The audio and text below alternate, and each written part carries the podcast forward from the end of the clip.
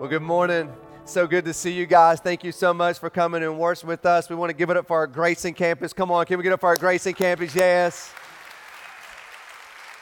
We want to welcome you here to our Morehead campus. If you're visiting with us or new, we are one church in two locations. We have a a location here and also in Carter County. So if you have family and friends in the region, they can find one of those locations. We love for you to connect and be part of, of our family here at Bear Life Church. Also want to welcome everybody watching online and across the world. Thank you so much for tuning in to see what God is doing right here in Morehead, Kentucky and in Grayson, Kentucky. We're super excited about that. If you have your Bibles, go with me to Luke chapter 19 uh, Luke chapter 19. Maybe you don't have one with you, that's okay. Grab your phone. You can go to the Bible app. I'd encourage you to download that. It's a great app. It's completely free. All the Bible translations on there. I'm using the New Living for today, but you're more welcome to follow along with your app or, or whatever you have. If not, they will be on the screens, but we're just glad that you are joining us. You know, one of the greatest needs of a human being is this need to feel valuable. Like every one of us wants to feel significance. We want to feel worth. We want to feel valuable. We want to matter to someone. And we, we whether we believe this or not, we are consciously or even unconsciously uh, every day wondering what people think about us. You may be wondering, you know, what your friends think, what your boss think, what your coworker thinks. You may be wondering what your spouse thinks. You might want to keep that to yourself right now to after church. But anyway, like, what do you think about me? And not in a way of a, a maybe a people pleasing way, but how do I add value to you, or am I even valuable to you? Are meaningful to you. And everything in our human heart is bent to find this significance, this value of worth to the people around us. But have you ever just stopped just for a moment, take a pen and paper out or, or, or maybe grab your phone and go to the notes. You have to do it right now. And write down what do you think God thinks about you? Like, what are the thoughts that God has towards you? Ever thought about that? Like you have a list and you have, everybody has a list. Like you, you wonder what everybody thinks. Maybe you're saying, go, what does God think about me? And there's only two things. It's either a lie or it's true. Either the enemy is lying to you what God thinks about you, or it's truth what God says about you. But I will tell you how you perceive God is how you will receive Him. If you think God is mad at you, God is disappointed in you, God is disgusted with you, God is ashamed of you, like if that's your thoughts that you believe that God thinks towards you, I promise you that will affect your life and how you live every single day. But if you will believe that God loves you, that God has a purpose for you, that God's not mad at you, but mad about you, that will change your entire perspective. So, how you perceive God will determine how you receive Him. And so, everyone comes from a different background. You may be here going, Well, Pastor, you don't know where I've come from. You know, God, I, I don't know if you can forgive me because of my past. And we all have a past whatever that may be or man i don't know because i'm in it right now. Like I, am still have this addiction problem. I'm still having this marital problem. I'm still having this whatever problem in your life. You're like i just i need to i just don't know yet. Or maybe you would say yeah I, I, god loves me and would forgive me but man there's that one sin. There was that one time i just i i, I just don't know for sure if god can forgive me of that and so you will write these things down on how God feels or thinks about you. And so when I was preparing this message, I thought there's a character in the Bible that I want to share with you today who dealt with this significance, worth, and value issue of what people thought about him, and then eventually maybe what God thinks about him. And if you were raised in church, I wasn't raised in church, so I don't know all the Sunday school songs about it. There's, if you were probably raised in church and went to Sunday school, you probably have heard of this guy because they make songs up about this guy. But his name was Zacchaeus, and he was a wee little man. That's all I know about it. I, I don't want to go any further because I want to mess up the whole like Sunday school vibe of that song. And when he says a wee little man, he was a short guy and uh, someone who made fun of him his whole life. And also, he became one of the most notorious sinners in his community. So, it's with that background, the knowing this, that we dive into the story. We're going to read a little bit, talk about it, read a little bit, talk about it, and then I'm going to give you a chance to respond maybe to what you just prayed, and that was God open the eyes of my heart. So, if you're ready to get started, so let's go. All right, here we go. Verse 1. Jesus entered Jericho and made his way through the town. Side note Jesus has no plans staying all night there. He's making his way through the town, he's heading to Jerusalem. So keep that in mind. He's just on his way, passing through town, walking from one end to the next end. Jesus is on his way, Verse 2 there was a man there named Zacchaeus. He was the chief tax collector in that region, and he became very wealthy. He became very rich. He tried to get a look at Jesus, but because he was a wee little man, because he was too short, he could not see over the crowd. So he ran ahead, climbed in a sycamore fig tree beside the road, for Jesus was going to pass out of the city by that tree. Now let's just stop there and let's do a little background what's happening. Something is going on inside of Zacchaeus, right? I mean, come on. If, if, if you're Zacchaeus, you have all the money you could ever need for the rest of your life. You're extremely wealthy, with wealthiness don't fix heart issues. You're extremely wealthy. Anything you want, you can have it anytime you want it. But something is changed. Something is going on inside of Zacchaeus. He heard about Jesus. He wants to come in contact with Jesus, but he doesn't know how to get there. Why? Because he's a tax collector. Now, tax collectors, tax collectors are so bad in the Bible that, that the Jews actually have their own like category for them. It, it always says there were tax collectors and sinners. Like, you're pretty bad when you have your own category of sin. You know what I'm talking about? You know, like, I don't know if any of us had that, like, it's our own category of sin, but you're a tax collector and you're a sinner. Why is it being a tax collector so bad? Well, when you became a tax collector, you came employed through Rome. And Rome now has the oppression over you and controls you. So now you would go to the Jews and you would carry out the taxation, tax the Jews, and then you would send the rest of it to Caesar because you render to Caesar what is Caesar. But if you was a tax collector, the way you made a living is you overtax the people, put a little bit in your pocket, and then you send the rest on that's accountable for to Rome. So the Jews know that you are stealing from them. And when you do this, they out kick you, they kick you out. They, they don't want you to be part of their crew anymore. You're kicked out of the synagogue, so you're no longer welcome in church. Your friends won't talk to you. People make fun of you. They say things to you in public. See, it's so easy to stand behind a computer and Facebook and say things about people. You would never say that to their face. Uh, that was free for someone to listen to this morning. But Zacchaeus, there wasn't that, no Facebook. There was nothing behind a computer screen. They said it to your face. You're a sinner. You turned on your people. You've committed treason. Why would you do this and cheat your people and go work for Rome? Like this was a bad, bad scenario for him. But he's not only a tax collector, don't miss what the Bible said, he's the chief tax collector, which means he runs the whole Ponzi scheme. Like he's the one leading the scam over all the Jewish people at this time. But something's happening inside of his heart. And Jesus has caught his attention. So, knowing that he couldn't get to Jesus, one, because he was short, he couldn't see, but two, because he's such an outcast sinner, he really didn't mingle with the crowd. So, he decides to run ahead of Jesus to meet him on the outskirts of town, which, by the way, is very disgraceful for a first century Jewish man to do. You see, when the little boys, Jewish little boys, would play out in the street or they play games, they wore like a robe or, or I don't know how else to explain it, but kind of like this robe. And so the little boys would pick up the robe in the middle of it and they would put it in their mouth and hold it with their teeth and then they would play games. They would run and hop and skip and do their things, which is okay for a little boy to do. But when you're a full grown man, and you're and in this society to pick up your robe or your gown would be to show your legs and to run you cannot run in a row without picking it up that's why when the man did that it exposed his leg which was very very disgraceful in this culture for a first century jewish man and so for him to pick up his robe and run, the Bible says, was already going, I'm already disgraceful. And really, people already know this about me. He didn't care what anyone thought because he wanted to see Jesus. So the crowds are with Jesus. He runs to the tree and Jesus walks directly to the tree. Now, this is, this is, see, some people like the humor in the Bible. This is fascinating. I love this. This is so funny. Look at verse 5. When Jesus came by, he looked up at Zacchaeus. Now, can imagine that Jesus is rolling with his crew, his entourage, going through the town, making his way, gets to the edge of the town, about to head into Jerusalem, head that direction. He comes to the tree and he looks up. First of all, I hope he had his like robe covered, just for the record. I don't know that. But he looks up, up at Zacchaeus, and he looks up at him. And, and could you imagine Zacchaeus? He just wanted to see Jesus, right? He's trying to hide in a tree so no one find him. Jesus walks up to the tree and looks up at him.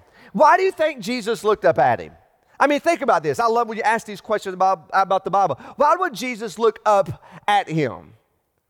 Jesus wanted him to know, Zacchaeus, I know exactly where you are.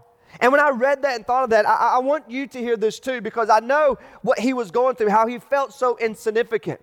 Which leads me to, to remind you, just I want you to be reminded of this, that no matter how I feel, Jesus notices me. No matter how insignificant I may feel about myself, Jesus notices me. And he notices you, watch this, 24 7. Like, you know, Jesus knows exactly where you are at all time. He knows what you're thinking. He knows what you do. He knows your thoughts. And some are like, oh, snap, I'm in trouble. He knows everything. He notices you. In fact, even, listen, even while you sleep, the Bible said he never slumbers. The only reason why you woke up this morning is because he watched over you and gave you breath. Do you know that? That's the only reason why you woke up. The Bible said his mercy endured through the night. And this means this if you wake up today and you're breathing, that means God's not finished with you and he has a purpose. And I believe the purpose is no matter who invited you or what brought you here, God drawed you here this morning because he wants you to get something out of this story out of this text that no matter how insignificant I may feel about myself, Jesus notices me. He has never forgotten anything about you. Every pain, every tear, every circumstance, every situation, every heartbreak, everything you've ever gone through in life has never been hidden from Him. And here's what He wants you to know this morning He notices you. He knows everything about you. He knew you before you knew Him. And He loves you that much. You see, one of the greatest expressions that I believe of love is attention. And we all want attention in some form of fashion by the people that we love. How many of your parents, come on, parents, get your hands up if you're parents. All the parents get your hand up. You know this if you're a parent, right? When you have kids, what do your kids say? Hey, daddy, watch me. Watch me, daddy. Watch me, daddy. Watch this. I'm going to stand on the sofa, do a somersault into the pile of clothes that are six feet high that we should be folding, but we have too many socks to match up, so we just lift them in the living, lift them in the living room. Am I the only family that does that? Maybe so. I don't know. Somebody's like, You're preaching now, bro. I sorry, I'm preaching, right? And we told them no, not to do it a hundred times, but they still do it, right? Watch me, daddy. Watch me, daddy. My little girl, uh, she, she's sweet me. She said, uh, she said, Daddy, when can I go up on stage and dance and people throw flowers at me? Didn't you, sissy? You want to come up here and dance with me? Come on. You want to come dance? Here's your chance. Sissy, sissy, come here. You want to come dance? Here it is, your chance to dance with daddy. We have no flowers, but we'll dance. And she said, wait, wait. Why? Because she wants me to notice her. Because attention means what? You love me. Give me attention. Right, Terry? You're on this, right? Give me attention. Like, if you give me attention, that means you love me. And there's nothing more to be noticed by the people who loves you, right? We all know that. God notices you. He notices everything about you. He gives you attention 24 7, even though you may not know He is even there because He loves you that much. But not only does God know where you are, just keep reading verse 5. When Jesus came by, he looked up at Zacchaeus and called him by name. Zacchaeus. Isn't there something powerful about your name? In fact, I would say that's probably the most powerful word in your own vocabulary is your name. You're so, someone, someone says Daniel, you're like, oh, someone knows my name, right? You, you listen to your name, you respond to your name. How did Jesus know his name? Like, everyone's heard about Jesus, but how did Jesus know his name? You see, listen, God not, not only knows where you are, God knows who you are. Not only where you are, He knows who you are. You see, everyone talked about Zacchaeus, talked about his appearance because he was short, made fun of him his whole life, talked about his dishonesty, he's not a true son of Abraham. If he was a true Jewish man, he would not rebel against his people and go work for Rome. And they said that to him to his face. They talked about his past. I can't believe you abandoned us. They talked about the presence. Get away. He's a sinner. He's the notorious chief of sinners. Stay away from him. And then they talked about his future. There's no way you are going to go into the kingdom of God. Imagine you're Zacchaeus, and that's what you heard your entire life. And what I love about this is Jesus not only notices me, but Jesus, no matter what other people say, watch this, accepts me. Jesus accepts me just for who I am. But he loves me so much, he's not going to leave me that way. Like Jesus accepts you just for who you are. You know what's so funny about this? You know what Zacchaeus means? It means righteous one. It means pure hearted one.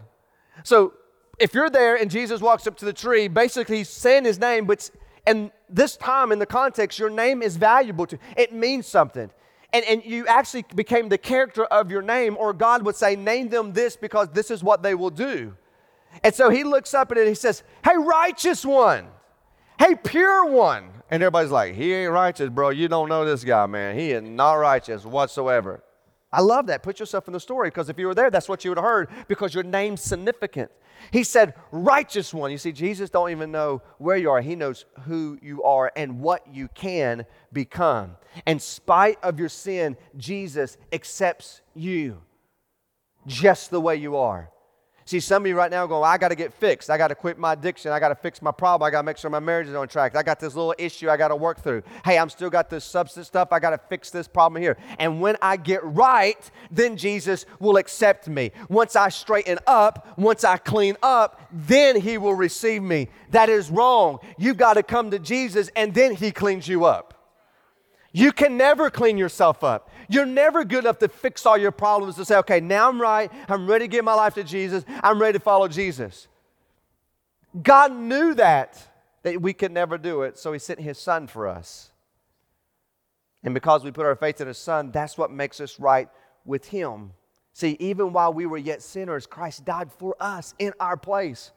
You see, hey, righteous one, I see the potential in you. I see that you were made to be pure, not a crook. What are you doing?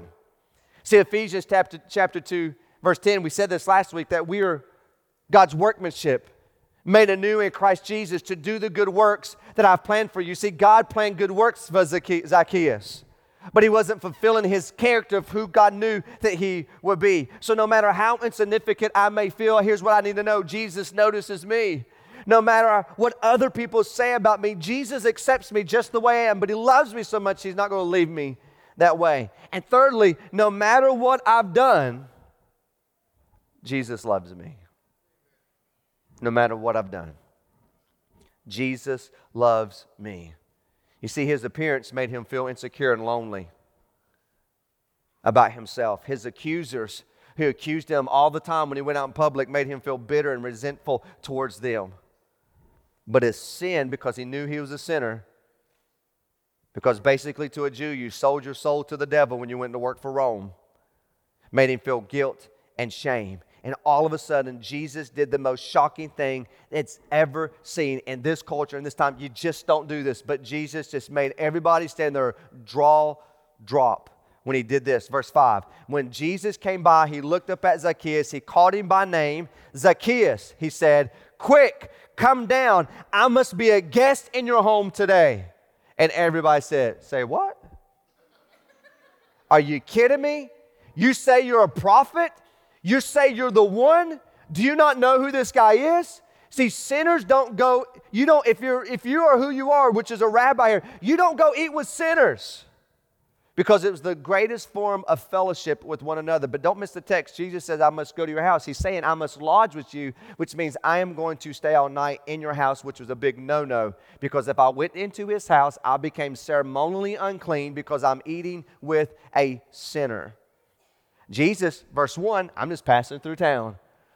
And now we notice, I'm going to go hang out in your house. I'm going to stay with you the rest of the night. This is crazy. In verse 7, look what happens. Then the people were displeased because he had gone to be the guest of a notorious sinner.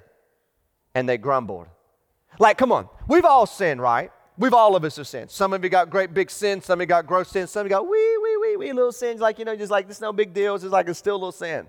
But I doubt any of us are known as a notorious sinner. Is anybody here? So we need to know we'll pray all together. Come on. If that's you, raise your hand.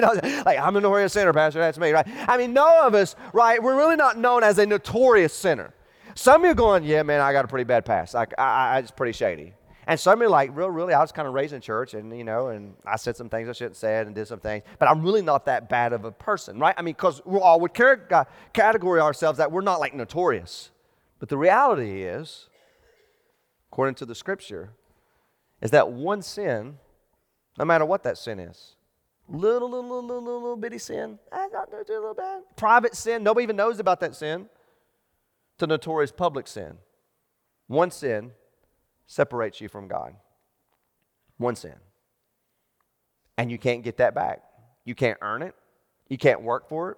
You can't give your way to it. You can't serve it. You can't pray it. You can't read it. None of that's what makes you right with God. God knew that we can't come back to Him, so He sent His Son to us. And if we will put our faith and trust in His Son, guess what happens? He restores that fellowship, that relationship that we had. And every one of your sin, your past, your present, and your future, is forgiven. Every one of them. Not based on what I've done, but based on what He's done on the cross. And so you can imagine if you're a notorious sinner, like, well, there's no way I could ever see the kingdom of God again because I've disowned my people. I've gone against God. I haven't been in the synagogue. I haven't been to church in forever. And Jesus says, I'm going to go hang out with you. And I am going to stay in your house. Jesus knew that Zacchaeus' guilt would have held him back from inviting Jesus into his home because that's what guilt and shame does. Guilt and shame holds us back from doing everything that God wants us to do because the reality is we've all done a lot of things that we're ashamed of. However, if you don't let your past die, it will not let you live. And some of you can't live right now because of something in your past. But if you don't let that die, it will not let you live. And if you want the better life that Jesus has promised, then you can't allow what used to defeat you define you anymore. And so Jesus says, Zacchaeus, I'm going to come to your house. I know you've blown it, but you've not lost value. I see significance. I see worth. I see potential in you. Why? Because I care about you. I want a relationship with you, and I'm ready to forgive you. So here's my question to you How would you respond to this if you're Zacchaeus? Because let's put ourselves in that situation. Every one of us have sinned. Every one of us, notorious or not, we're, we've sinned. Everybody both campuses, watching online. We all have. So, knowing this, that Jesus notices you 24 7, He accepts you just the way you are. Like you don't have to change anything right now, just come as you are. And He loves you. And there's nothing you've ever done that's going to make Him stop loving you. Knowing those things, how should you respond right now? Like, what, how, what should your response be? I think we should respond exactly like Zacchaeus. Look what he does in verse 6. Zacchaeus quickly climbed down and took Jesus to his house in great excitement and joy. What did he do? He responded immediately to the invitation by name and he opened his heart to follow Jesus immediately. That should be your response. The moment that you realize that Jesus notices you, accepts you, and loves you, and the enemy's going to lie to you, going, hey, wait, you tried this church stuff before. You, it don't work for you. Hey, you don't know everything there is about the Bible. I don't know if you should do this right now. Hey, what are your friends going to think if you really give your life to Jesus? You mean you're going to have to start coming to church every Sunday? You can't do it every Sunday, man, because you got ball games, you got things. You're not ready for this. Remember as a kid, you remember you went to that one church or this church or that church and they hurt you and they wronged you and they burned you? No, no, no, no. You can't do this. See, that's what the devil wants you to, to think. But when you know that Jesus notices me, warts and all, even when no one's looking, even my deepest, darkest thoughts that no one even can read.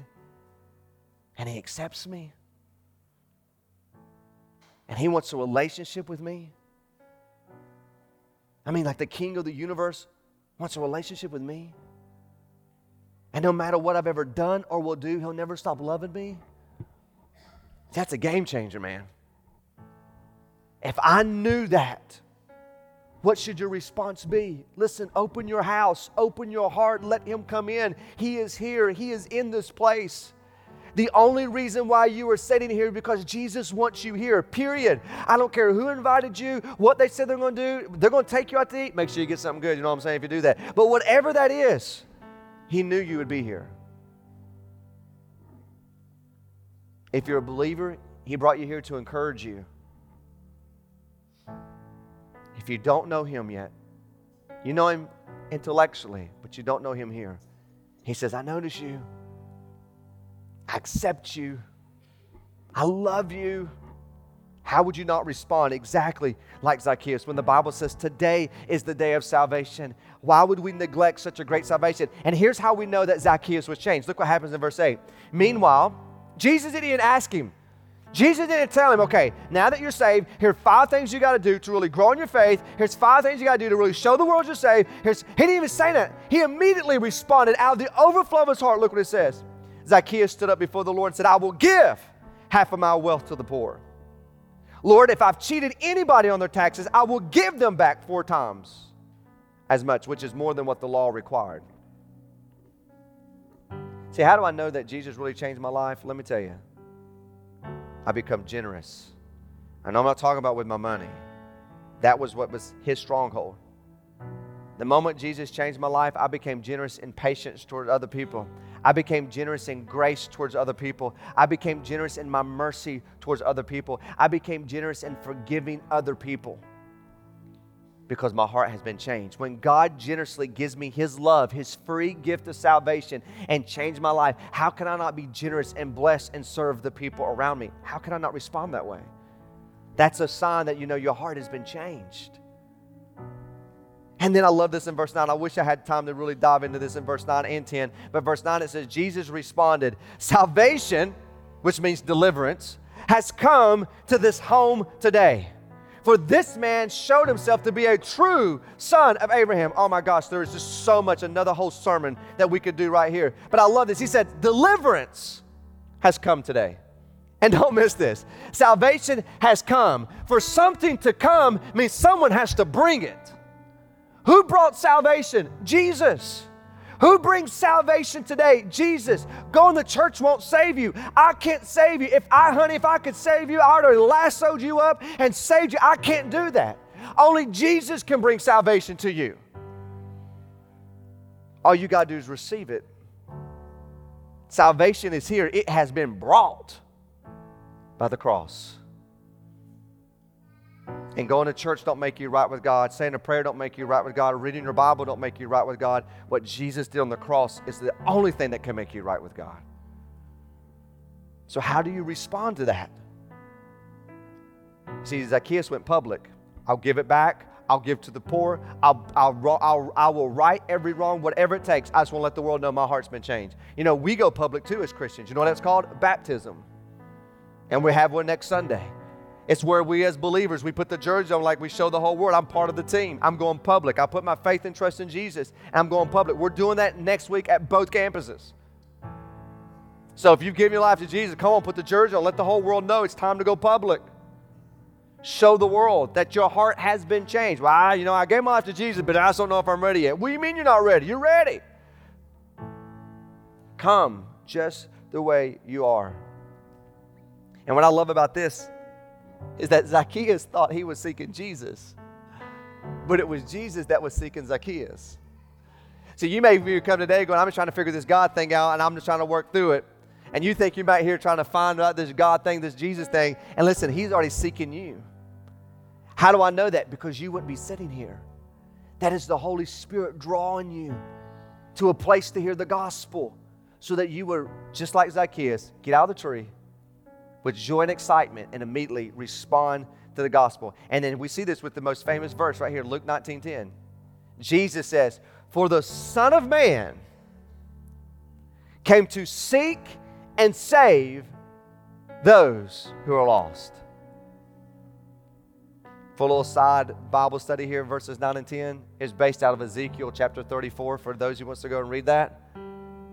Because what the scripture was saying is that my shepherds are supposed to keep the flock of Israel in place, but you have ran the flock of Israel off, the lost sheep, and now the shepherds who are supposed to be in control and, and shepherd them now are enemies of God. And this is a slam to the Pharisees' face and all the religious people who pushed all the sinners away. And God's like, You're now my enemy. You're the one supposed to be shepherding my flock. And someone like Zacchaeus is now like you could saw the lost sheep because you don't think he's a true son of Abraham. But I say today, he has been delivered.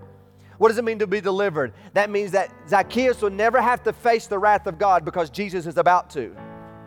When God saves me, you know what that means? I will never, ever, ever, ever, ever. Everybody say ever you know what ever means in the Greek? Ever. Face God's wrath because Jesus took it on the cross and he took my place. That's what it means to be saved. That's why we call it good news. because I will never have to face the wrath of God because Jesus took my punishment. That's good news. That's great news. And then he made the comment, the Son of Man, which means that's the title of the Messiah. The Messiah who's come to seek and save the lost sheep of Israel, which they thought he was. But Jesus says, I've come to seek and save those who are lost. Not lost position. I know where you're at. I'm talking lost relationally. And Jesus notices that. That's why he brought you here. So, just like Zacchaeus, he's calling you. Will you respond to the gospel? I'm going to ask if you would to bow your heads.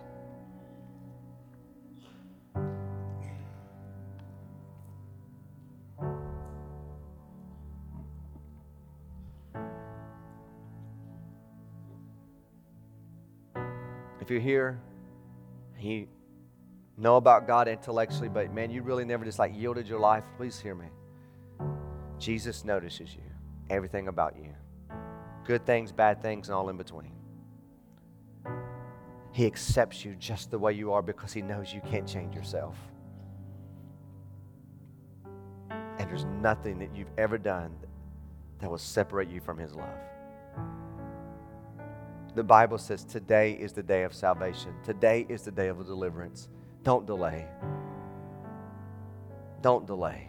Give your life to Jesus now. How, how do I do that? Well, the Bible says if you will confess with your mouth that Jesus is the Messiah, that He is the King, that He is Lord, and believe in your heart that God raised Him from the dead, it says you will be saved the salvation will come to you today. That's it. I just got to believe. That's just too easy. That's called grace. So if that's you and you're ready to say, I feel Jesus calling me by name, He's doing something right now. He brought me here and I'm ready to give my life to Him, then I'm going to ask you to pray with me. Please hear me. Saying a prayer will not save you. It's the heart that does that. But your lips can proclaim what your heart believes. And if your heart declares that Jesus is the Son of Man, that Jesus is the Lord, if that's your heart de- declaration, then you can proclaim it with your mouth. Say, Jesus, I believe. I believe you came for me. I believe you died for me. I believe you got up out of the grave for me. And as best as I know how, I put my faith in you. Forgive me of my sin because I've blown it. Thank you that you notice me. Thank you that you accept me. And thank you that you love me. And today I surrender my life to you. Now, as best as I know how, Help me live for you all the days of my life. And if that's you, I'm going to ask you to do something for me. I'm not here to embarrass you. But just as Zacchaeus came down and then went with Jesus, I want to know so I can pray for you. I know what your next step is, is baptism, but today I want you to show what the Lord has done in your heart. If that's you and you say, Pastors, let you know, I just prayed for you. Just like the first services, we had tons of people give their life to Jesus. For you this, for you this afternoon, if that's you, and you prayed with me, would you just raise your hand and say, Pastors, let you know, I just prayed this with you. Come on, get your hand up. You don't be ashamed of. Come on, get it up. Anybody else?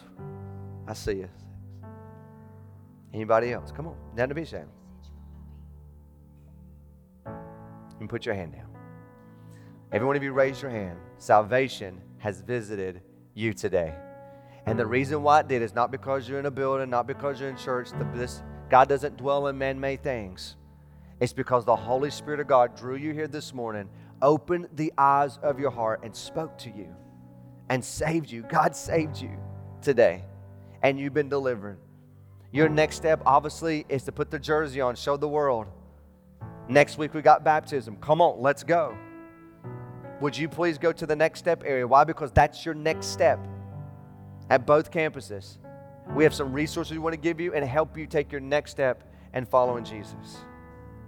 Come on, church, let's just pray right now and let's just thank the Lord for delivering and saving people today. Father, thank you so much that your word is so true. Such a simple gospel presentation of how much you love us and care for us, that you notice us, you accept us, and you love us. How could we neglect such a great salvation? Thank you so much for opening the eyes of so many people's heart this morning. I pray now that you would surround them with your presence, that you would grant them favor, that you would fill them with your love. Lord, let them know that you love them and forgive them and that you're with them. Now, God used them greatly to change the world and change this region, change their family trees, change their workplace, change their schools, all because of what you just did right now in their life. We will always give you the glory and we will always give you the praise because it's you that delivers, it's you that saves, it's you that changes people's lives. Thank you so much, Lord, for what you're doing in our lives. We love you, Jesus. In your name we ask and we pray. Amen. Thanks for joining us online today. If while watching this message you were led to take a next step or made the decision to start following Jesus, we would love to celebrate with you. Let us know on our website at betterlife.church/next steps. To stay connected throughout the week, download the Better Life app and consider subscribing to our YouTube channel or podcast. Lastly, if you would like to support what God is doing through this ministry, you can give online at betterlife.church/give now. We're praying you have a great week and hope to see you again soon.